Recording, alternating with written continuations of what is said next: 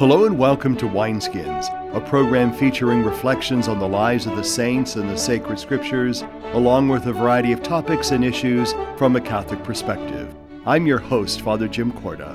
Our show is sponsored by the annual Diocesan Appeal, the Catholic Communication Campaign, and St. Paul's Catholic Books and Gifts, a division of the Society of St. Paul.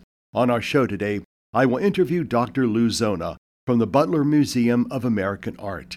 We will also hear more about the life of St. Gianna Molla and the readings for this third Sunday of Easter. That and more on Wineskins.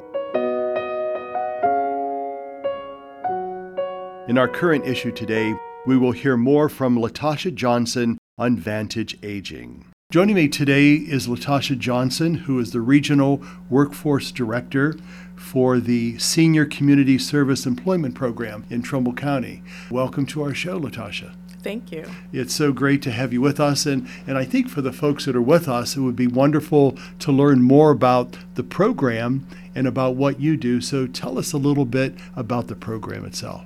Okay, well, the Senior Community Service Employment Program assists older adults as they age. Our mission is to promote a positive perspective on aging, and we do that through this paid training program. Mm. We also partner with area nonprofits and government agencies where our job seekers can gain the skills that they need to get back into the workforce. Mm. This program also supplements their income while they do that until they can find something better, as well as they help to serve communities through community service. So okay. it's a win win for everyone that's involved. Is there a certain age group that's part of this program? There is. There's 55 plus. We're always asked, is there a cap? And there is not. Okay. We have people that are well into their 80s enjoying our program, mm. um, thriving, and giving back to their communities as well. You know, it's interesting for someone who has worked all their lives and then comes to whether it's retirement or some illness or whatever that kind of disrupts that, they still look for some involvement exactly. or some worth, I guess.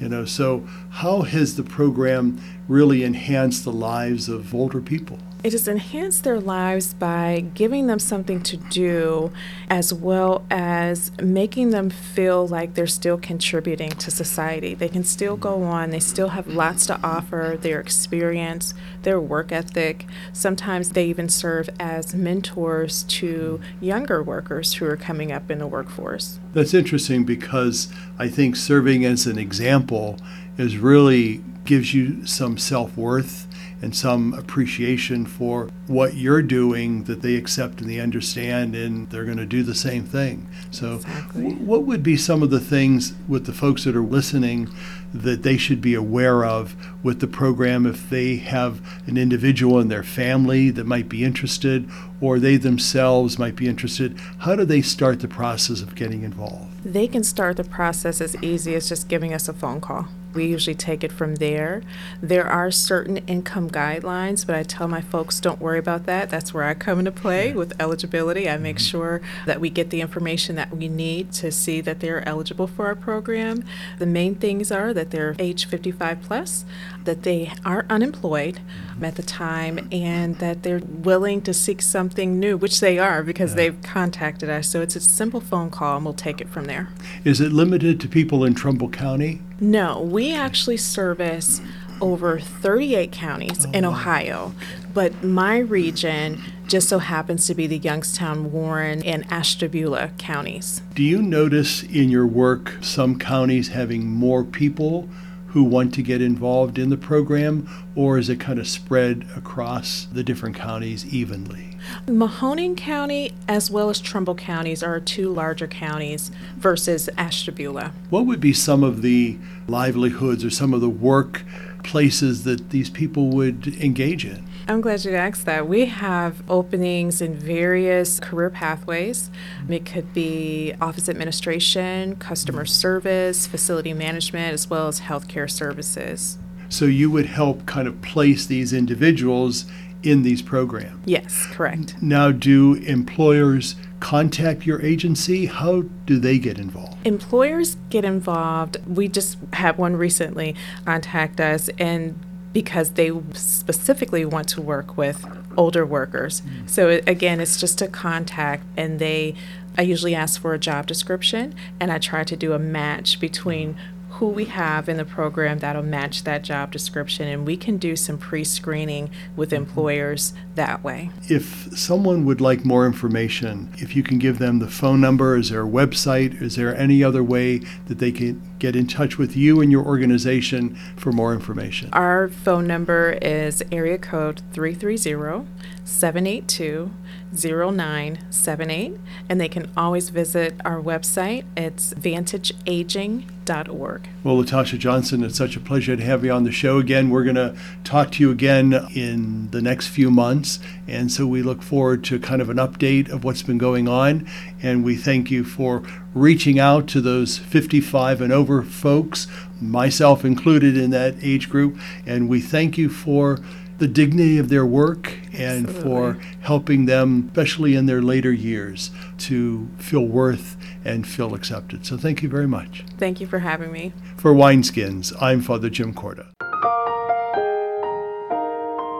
The Feast of Gianna Molla is celebrated on April 28th. To tell us more about this Italian pediatrician is Sister Eva Coulter. She is an Oblate sister of the Sacred Heart of Jesus. Gianna Beretta was born in Italy and was the 10th of 13 children in her family, only nine of whom survived to adulthood. In 1942, she began her studies in medicine in Milan. She received a medical diploma in 1949, where she specialized in pediatrics. In 1955, she married Pietro Molla, and they had three children. In 1961, she was expecting their fourth child. During her second month of pregnancy, she developed a fibroid tumor, and the doctors gave her three choices 1. An abortion, 2. A complete hysterectomy that would end the life of the unborn child, or 3. The removal of the fibroid, which would lead to potential complications. Wanting to preserve the child's life, she opted to remove the fibroid. After the operation, she had complications throughout her pregnancy, but made it clear in these words This time it will be a difficult delivery, and they may have to save one or the other. I want them to save my baby. On April 21, 1962, which happened to be Good Friday that year, she gave birth to her fourth child. But she herself died from complications seven days after her delivery. Gianna was canonized in 2004 where present was her husband, age 91, and her last child, Gianna. It is said the story of holiness did not end with St. Gianna's death, for her husband Pietro was a pillar of rock, a man of extraordinary faith, simplicity, and holiness. He lived a remarkable and saintly life, and like his beloved wife, Gianna, made holiness something attainable for all of us. She has been named patron saint of mothers, physicians, and preborn children. For Wineskins, this is Sister Eva Marie of the Oblate Sisters of the Sacred Heart of Jesus. Joining me now is Dr. Lou Zona, who is the Executive Director and Curator of the Butler Institute of American Art. Dr. Zona, it's always a pleasure to have you on our show, Wineskins. Welcome. It's great to be with you, Father. You know, you just recently dedicated the new wing at the Butler. Tell us briefly about that. A wonderful family named Bacon, Vince and Phyllis Bacon, gave us money. They heard me over the years complaining about storage, our lack of storage space, and needing uh, exhibition spaces with higher ceilings. And one day they came in to see me and gave me a check and that was the beginning of this uh, addition to the Beecher Center. Now, our Beecher Center was uh, was established around, I think, in 1999. It was a, a center for art based in technologies. Over the years, uh, we've we've done some wonderful things, and, and perhaps the most exciting thing that has happened is that a, foundation in California, the David Bermant Foundation, donated their collection of art based in technology, including such celebrities as Marcel Duchamp, who was the first artist to employ technology. So we went from there and, and, and have added on to it, and it's been a, joy. This has been a rather positive event in our lives. You've been with the Butler since 1981, a long legacy, really, are the canonized member of the Institute, and you have seen so much happen over these many years. What has been some of the greatest joys for you in working at the Butler?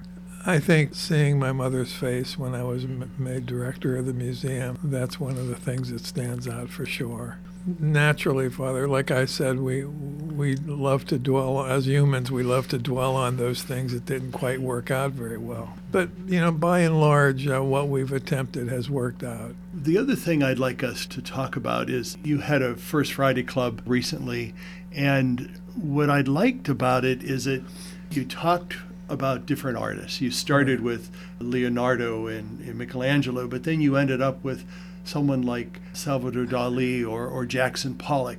Those are like years, centuries apart, yeah. and yet they're part of this artistic world that somehow shows the creative hand of God at work. How important is that element of faith within the art world for you? Well, it pops out on a regular basis in my life. My St. Vitus School background. Uh, so often I even quote the nuns that taught us uh, if I'm trying to make a point. Mm-hmm. I will say, well, Sister Irma said this about it. Those are the instances when it really shows. Mm-hmm. But like all of us, we keep our faith, for the most part, buried in our hearts. I was thinking about my father the other day and him taking me to a circus mm-hmm. that had come to town. I was probably eight or ten years old, and I mm-hmm. remember walking with him through the circus grounds and praying. Mm. I think of that. I wish that little boy was back again. Sure. I mean, I, I that, mm-hmm. have that kind of faith that you're just having a conversation with the Lord. Mm-hmm. Special. You know, it's interesting as you were talking, what comes to mind is in the Old Testament, there's the story of Enoch. And there's a line in the Old Testament that says, Enoch walked with God, and then he wasn't. So it was almost like he was part of the earth and then he wasn't anymore. He passed on. And so theologians have wrestled with what does that all mean? And I remember reading how little girl at the age of nine said, Well, that's so simple. God and Enoch were good friends, and they were the type of friends that used to take long walks together. And when they walked so far, Enoch turned back and he saw that he was closer to God's house than he was to his own house. And so God said, Enoch, why don't you just come on home with me? So there's that sense that in our lives, we actually walk with God. And so our lives are a prayer. Right. And so I think that's a beautiful image that you have with your dad. It's strikingly real. But again, when I think about it, I wish that I had that level of faith back again. Mm-hmm. And I don't, although I'm trying. Maybe it's called being human. In your many years with the Butler, what are some of the things down the road that you would like to see happen, at least in the artistic community? I think of the, the Great Butler Collection, which is a, a tribute to the American culture, really. But there are some holes in that great collection that I'd like to fill. But I think also uh, the idea of more and more programming that introduces the visual arts to our community. We had an event the other day. We estimate about 2,000 people attended. It was a children's event. Parents brought their kids to the Butler Institute.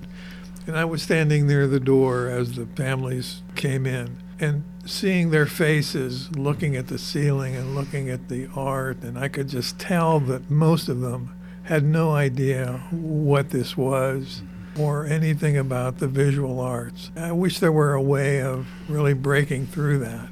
Obviously, through the family is, is one way to do it, and we proved that the other day. You know, I, I got to go to Germany a few years back, and I remember it was a Sunday afternoon, and people lined up in front of this building, and I noticed after a little while that they were lined up in front of the art museum, mm-hmm. holding their children and I went into. It was a show of Max Ernst's work, uh, the, the great uh, German surrealist. Mm-hmm. to see the parents holding their children and pointing to the pictures and trying to describe what was going on in the pictures and, and honey, what do you see? It was thrilling to be there, and, and I wish we're a young culture, and I shouldn't expect that much from us. Boy, I wish the Butler could do a little bit more. Now, we have a, a wonderful education director named Joyce Mistovich, and Joyce has done just a wonderful job. That event of 2,000 people because of Joyce. Sure. Well, Dr. Zona, we want to thank you for your time with us here on Wineskins. Uh, you'll be back with us in a couple months. We'll talk more about the Butler and also your First Friday Club presentation. Uh, but we want to thank you for your legacy there, for the wonderful work that you do, not only for the Butler, but for this community, and for pointing us in the right direction so that when we see the wonders that are around us when we enter the Butler, that we could share just stories and wonderful opportunities that really are part of who we are. Thanks so much. It was just, this is a great honor and pleasure to be here. Thank you, Doctor. For Wineskins, I'm Father Jim Korda. For more information and to listen to Wineskins, visit the website www.catholicecho.org. Stay with us. We'll be right back. Hello, I'm Bishop Dave Bonnar of the Diocese of Youngstown. At Easter, we recall the presence of the risen Lord among us. Over 2,000 years ago, he told his disciples, Remember, I am with you always, even to the end of time. As we celebrate his resurrection, may his gifts of love and joy fill your hearts and homes this Easter season. May our thanks and celebration of his dying and rising give us abundant life now and always. 33 million Americans have descended into poverty. And as their futures fall, so does our nation's. Our song today is by Dan Schutte. It is from his CD entitled Glory in the Cross.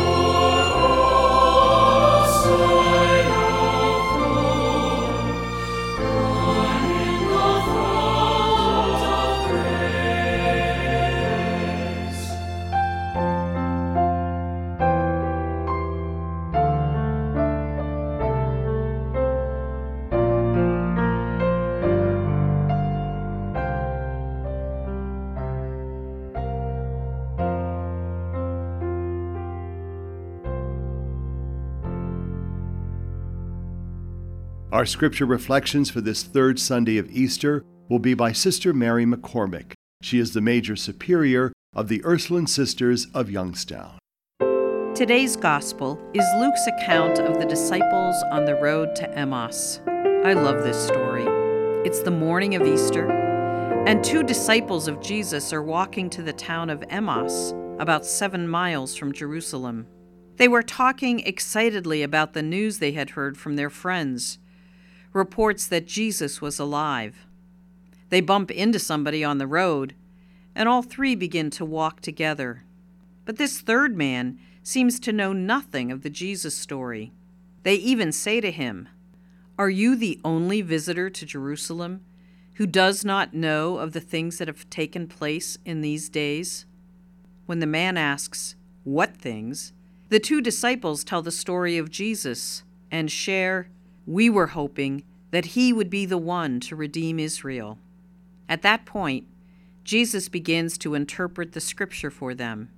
He starts with Moses and proceeds through the prophets, recounting all of the passages that referred to him and his life. When they got to Emmaus, it seemed that Jesus was going to continue on. Two disciples urged him to join them for some rest for something to eat and something to drink after the seven mile walk. And he does. At the meal, the man takes the bread, says the blessing, breaks it, and gives it to them. Luke writes, At that, their eyes were opened, and they recognized him. They describe how their hearts were burning when Jesus interpreted the scriptures for them the passage concludes Jesus was made known to them in the breaking of the bread. One of the things I love most about this passage is how Jesus walks with his disciples and gradually allows the full meaning of the story to unfold. The disciples are dismayed at the stranger because he seems unaware of what has been happening. In truth, it is these two disciples who are unaware. But Jesus does not embarrass them because of their lack of understanding. He does not criticize their dearth of insight. Rather, Jesus walks with them. He accompanies them.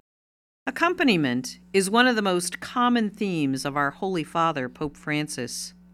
In March, Pope Francis marked the 10th anniversary of his pontificate. From the beginning, he has made accompaniment a keynote of his teaching and preaching.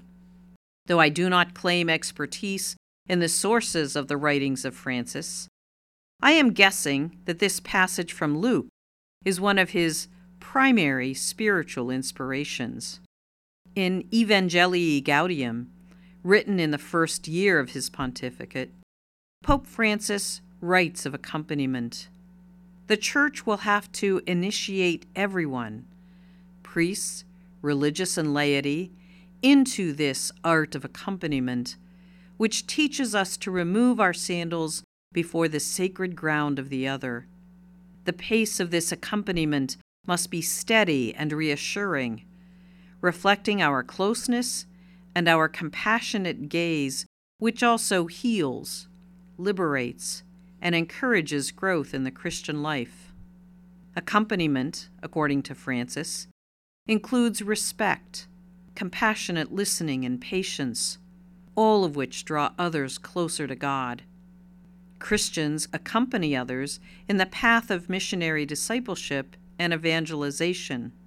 This evangelization aims at a process of growth which entails taking seriously each person and God's plan for his or her life.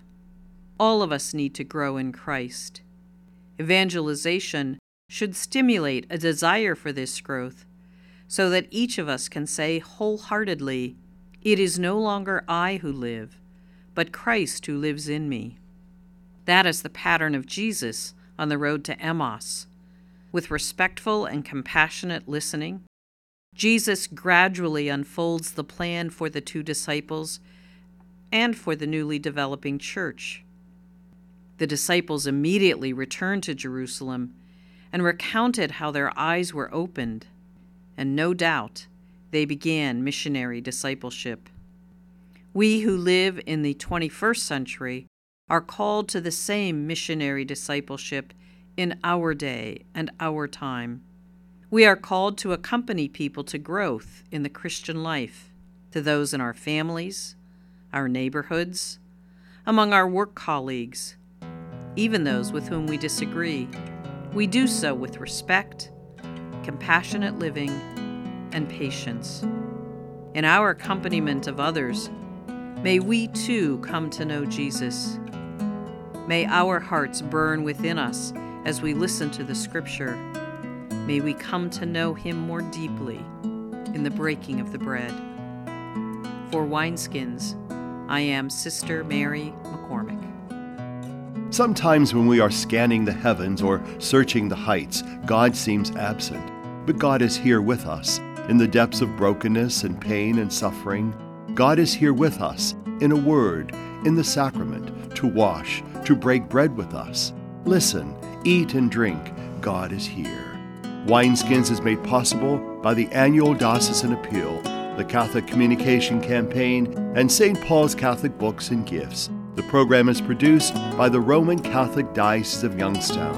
I'm your host, Father Jim Korda, wishing you a blessed Sunday and a safe week.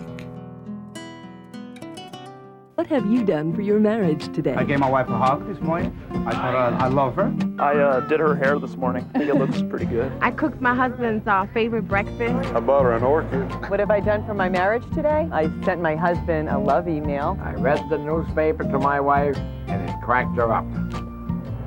She's, but she's still laughing. what have you done for your marriage today? Make a change for the better. Need help? Go to foryourmarriage.org, a message from the Catholic Church.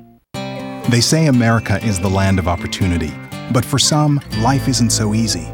Right now in America, one in six children lives below the poverty line. That's nearly 13 million children of all races, all across our country.